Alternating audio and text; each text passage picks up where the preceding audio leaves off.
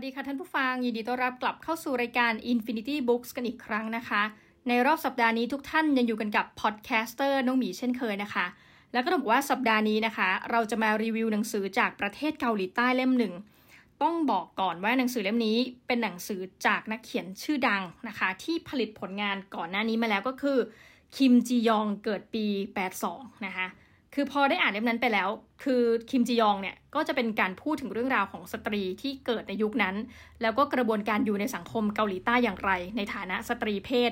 ที่ถูกกดทับนะคะโดยสังคมชายเป็นใหญ่ พอมาอ่านเล่มนี้นะคะ แค่ชื่อปกนะคะทุกท่าน หนังสือเล่มนี้เนาะมีชื่อว่าชื่อของเธอคือจุดจุดจุดเป็นภาษาอังกฤษว่า her name is นะคะ เขียนโดยคุณโชนัมจูนะคะอย่างที่บอกว่าเป็นนักเขียนชื่อดังนะคะ ทีนี้ต้องบอกว่าพออ่านไปปุ๊บเอาแหละเราสามารถสรุปจบได้ตั้งแต่ต้นนะคะว่าคุณโชนำจูเนี่ยจริง ๆ แล้วน่าจะเป็นนักเขียนสายเฟมินิสต์แต่น่าสนใจว่าหนังสือที่เขาเขียนเนี่ยเขียนมาอย่างไรให้เรารู้สึกว่าตั้งคำถามกับสังคมเกาหลีใต้นะคะ แล้วก็เขียนอย่างไรที่ทำให้เหมือนกับว่าเรื่องที่มันเกิดขึ้นจริงนะคะเรื่องจริงนะคะ แล้วนำมาทำเป็นเรื่องแต่งเนี่ย based on true story เนี่ยกลายเป็นเรื่องที่อ่านแล้ว เราไม่ได้รู้สึกว่ามันเป็นเรื่องที่ทำมาจากเรื่องจริงของชีวิตผู้หญิงจริง ๆ แต่อ่านแล้วรู้สึกอินไปด้วย แล้วก็รู้สึกการแบบเหมือนกับส่วนหนึ่งเนาะตั้งคำถามกับสังคมเกาหลีใต้ว่าเอาอีกแล้วหรอ ในยุคปี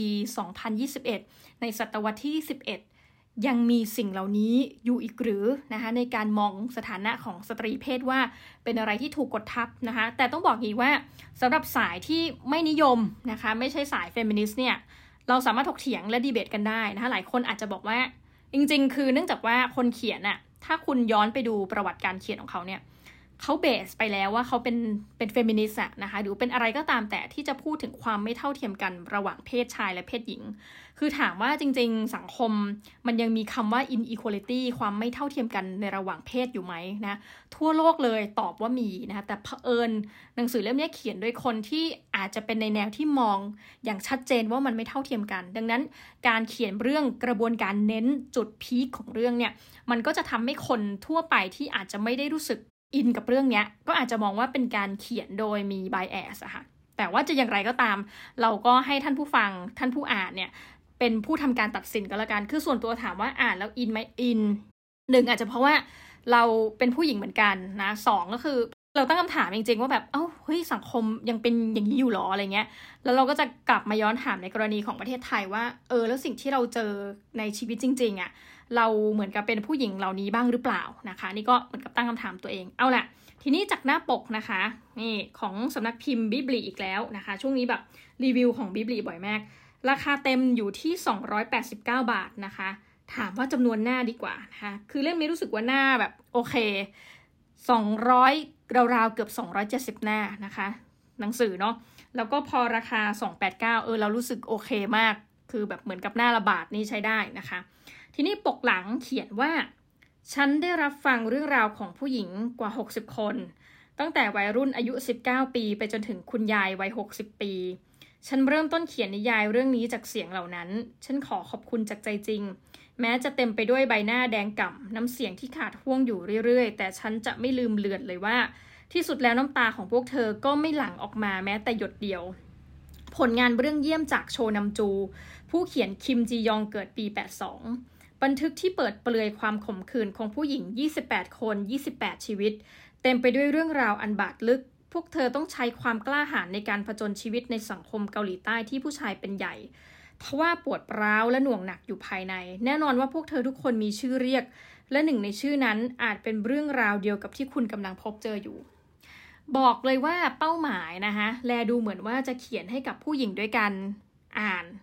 และต้องแบบถ้ายิ่งเป็นผู้หญิงเกาหลีใต้นั้น เราชีวิตเราอาจจะแบบ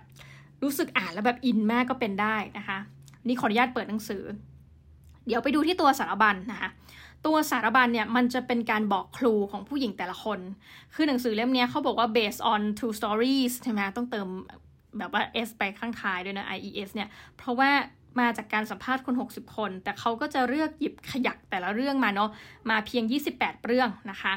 เอาแหละสารบัญที่บอกว่ามีการทิ้งครูไว้ ยกตัวอย่างเช่น บทที่1นนะพูดถึงเรื่องของคำว่า คนที่2นะคะ บทถัดไปนาริและฉัน ถึงเธอคนนั้นเด็กสาวผู้โดดเดี่ยว ชื่อของฉันคือคิมอึนซุน ชิงช้าสวรรค์ ณสุสานนะคะ บันทึกการหย่าร้าง บันทึกการแต่งงานนะสัมภาษณ์เรื่องเล่าหญิงตั้งครรภ์คุณแม่ปีหนึ่ง วันที่โชคดี แผนการวัยชราของพวกเธอ ตามหาเสียงเราที่ส่องประกายอีกครั้ง ข้าวกล่องของคนครัว ผู้เชี่ยวชาญการขับรถ ฉันจะทำงานไปอีก 20 ปีไดอารี่คุณแม่ ถึงพ่อจินมยองนะคะการตัดสินใจของคุณย่า เส้นทางการสอบใหม่ โลกใบใหม่ บทเพลงแห่งต้นโอ๊กเก่าแก่อื่นมีลูกสาวคนโต รอบวงโคจร นโยบายในวัย 30 ปีนะคะนี่ก็คือชื่อตอนแต่ว่า แต่ละอันน่ะคือรู้สึกว่า เออมันโดนนะคะยกตัวอย่างเช่นบางอันอ่านแล้วปุ๊บนะคะ ก็พูดถึงเรื่องของการถูกล่วงละเมิดนะคะ การถูกล่วงละเมิดแล้วเหมือนกับว่าสังคมเกาหลีใต้ทำอย่างไรกับสตรีที่ทำงาน แล้วถูกล่วงละเมิด ปรากฏคำตอบทุกท่าน ขอพูดแบบไม่สุภาพคือเฮงซวยมากนะคะ คือเหมือนกับว่าสุดท้ายแล้ว แล้วก็ไม่ใช่เรื่องแรกที่เราจะได้ยินถูกไหมว่าบางทีผู้ถูกที่ล่วงละเมิดทางเพศในที่ทำงานอะไรแบบเนี้ยสุดท้ายแล้วพอเราเรียกร้องใด ๆ เนี่ย ก็จะเหมือนกับว่าเราเองอะ่ะ จริง ๆ คือเราเป็นเหยื่อ แต่คนก็จะตั้งคำถามว่าจะเรียกร้องทำไม แล้วก็ทำโทษเขาไปแล้วหรือว่า พอเรียกร้องปุ๊บก็จะกลายเป็นคนที่แบบถูกนินทาว่าร้ายนะยกตัวอย่างเช่นแบบโอ้ยจริง ๆ เธอมันเป็นคนอย่างนั้นอะเธอมันเป็นคนอย่างเงี้ยเธอไม่ใช่คนดีหรอกเธอแบบไปยั่วยวนเขาหรืออะไรแบบเนี้ยนะคะ ก็จะเป็นเรื่องราวที่เล่าขานนะคือนอกจากบริบทของผู้หญิงที่อยู่ในการทำงาน ก็จะพูดถึงผู้หญิงที่ทำงานปุ๊บแล้วก็ต้องเหมือนกับลางานเพื่อไปคลอดบุตรนะคะแต่ว่าพอเข้าไปดูในสิทธิ์กลับพบว่าบริษัทเองเนี่ย มีการละเมิดสิทธิ์ของสตรีเหล่านี้เยอะมากนะยกตัวอย่างเช่นแบบเมื่อที่คลอดปุ๊บหนึ่งเดือนแรกก็ต้องกลับมาทำงานเลยทั้งที่จริง ๆ แล้วกฎหมายเนี่ยมันอาจจะเปิดช่องไว้ให้มากกว่านั้นนะคะแต่ปรากฏว่าเออคือนึกออกไหม in theory กับ in practice เนี่ยก็เป็นคนละรูปแบบนะคะหรือจะพูดถึงผู้หญิงที่ชอบหญิงหญิงด้วยกันนะคะแล้วก็บริบทของเกาหลีใต้คือเขาก็พูดดีนะเหมือนกับเขียนว่า ให้เราเห็นว่าถ้าเป็นหญิงรักหญิงเนี่ย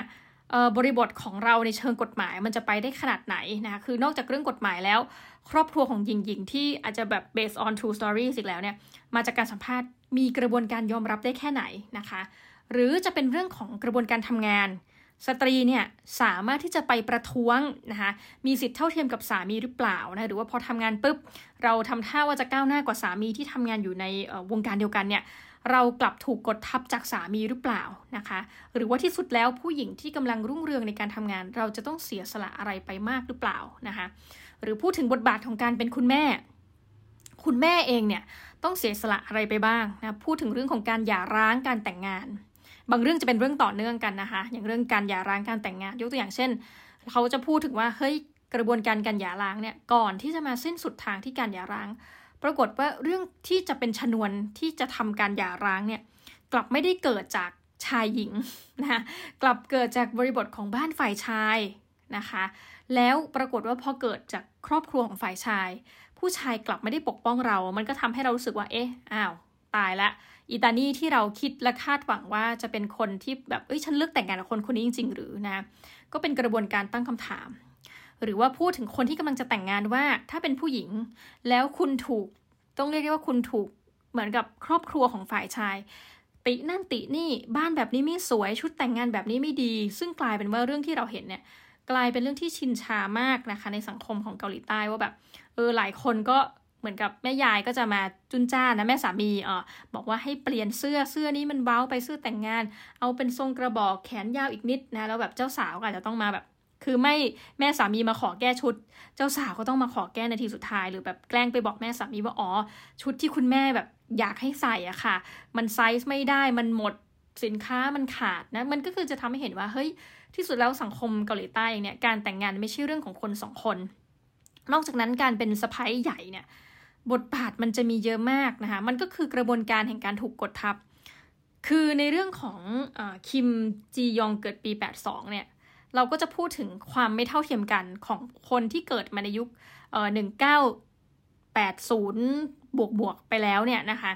แล้วเขาเผชิญอะไรบ้างกับชะตาชีวิตเขาในยุคนั้น แต่อันเนี้ยมันจะพูดถึงคนที่ไม่ได้เกิดแค่หนึ่งเก้าแปดศูนย์ซัมติงไง มันก็จะพูดถึงตั้งแต่คนที่แบบกำลังอยู่ในวัยอย่างที่บอกค่ะที่เขาสัมภาษณ์ก็คือ วัยที่ยังเป็น 19 นี่ก็คือเป็นวัยสาวเนาะแรกสาวไปจนถึงวัยที่ พอดีวัยเกษียณสำหรับบ้านเรานะก็คือ 60 ปีนะคะสุดท้ายหนังสือเล่มนี้เพียรจะบอกทุกท่านว่า อย่าลืมนะ ว่าคนเหล่านี้ชื่อของเธอคือเนี่ยทุกคนมีตัวตน ผู้หญิงเหล่านี้มีตัวตน และสมควรจะได้รับการยอมรับอย่างเท่าเทียมนะในฐานะมนุษย์คนหนึ่ง ควรจะได้รับการยอมรับว่า เอ้ย การเป็นคุณแม่นะคะมีงานต้องทำก็จริงแต่โรงเรียนเองก็มี requirement นะยกตัวอย่างเช่นคุณแม่ที่มีลูกอยู่ที่โรงเรียน แล้วผู้ผู้ชายก็จะมองว่าโอ้ยผมไม่เห็นต้องทำอะไรเลย ลูกผมก็เข้าเรียนได้นะเพื่อผู้หญิงย้อนกลับไปถามว่า คุณรู้หรือเปล่าว่าลูกคุณเนี่ยอยู่มสามทับอะไร ผู้ชายกลับตอบไม่ได้ แต่บทบาทคนเป็นแม่ค่ะว่า เมื่อโรงเรียนมีกิจกรรมให้เข้าร่วม แม่ก็เข้าร่วม ถามว่าทำไปทำไมอะแน่นอนทำเพราะว่าอยากเห็นพัฒนาการของลูกทำเพราะรู้สึกว่าไม่อยากให้ลูกเนี่ยถูกเลฟเอาท์นะคะถูกเลฟเอาท์เลยไม่อยากคือนี่แหละค่ะ ความยิ่งใหญ่ของการเป็นแม่ ความยิ่งใหญ่ของการเป็นภรรยา ความยิ่งใหญ่ของการเป็นมนุษย์ผู้หญิงคนหนึ่งที่ต้องผ่านอุปสรรคนะผ่านความไม่เท่าเทียมกันผ่านการถูกกีดกัน แบบทางตรงทางอ้อมนานับประการ แม้กระทั่งว่าเรากำลังอยู่ในศตวรรษที่21อ่านหนังสือเล่มนี้นะคะก็ต้องบอกว่าเราอาจจะมีไบแอสมั้งเพราะเราเป็นผู้หญิงเนาะเรารู้สึกว่าเป็นหนังสือที่เทียบเคียงกับหนังสือประเภทเล่าเรื่องทางด้านสังคมวิทยา ในระดับดีเลยทีเดียวนะคะ คือเหมือนกับอ่านแล้วมันก็สะท้อนว่าจริง ๆ สังคมเนี่ยมันอาจจะไม่ได้เป็นไปตามความเจริญของเทคโนโลยี คือหมายความว่าในขณะที่เทคโนโลยีก้าวหน้า เราคาดหวังว่า ความรับรู้ในเรื่องของสังคม ความเท่าเทียมกันสิทธิเสรีภาพ ความเป็นประชาธิปไตยเนี่ยมันจะงอกงามเจริญไปด้วยนะคะแต่สังคมเกาหลีใต้เป็นสิ่งหนึ่งนะคะแหมว่างๆนี่อยากจะมาพูดคุยกับนักเรียนที่เขาจบนะด้วยทุน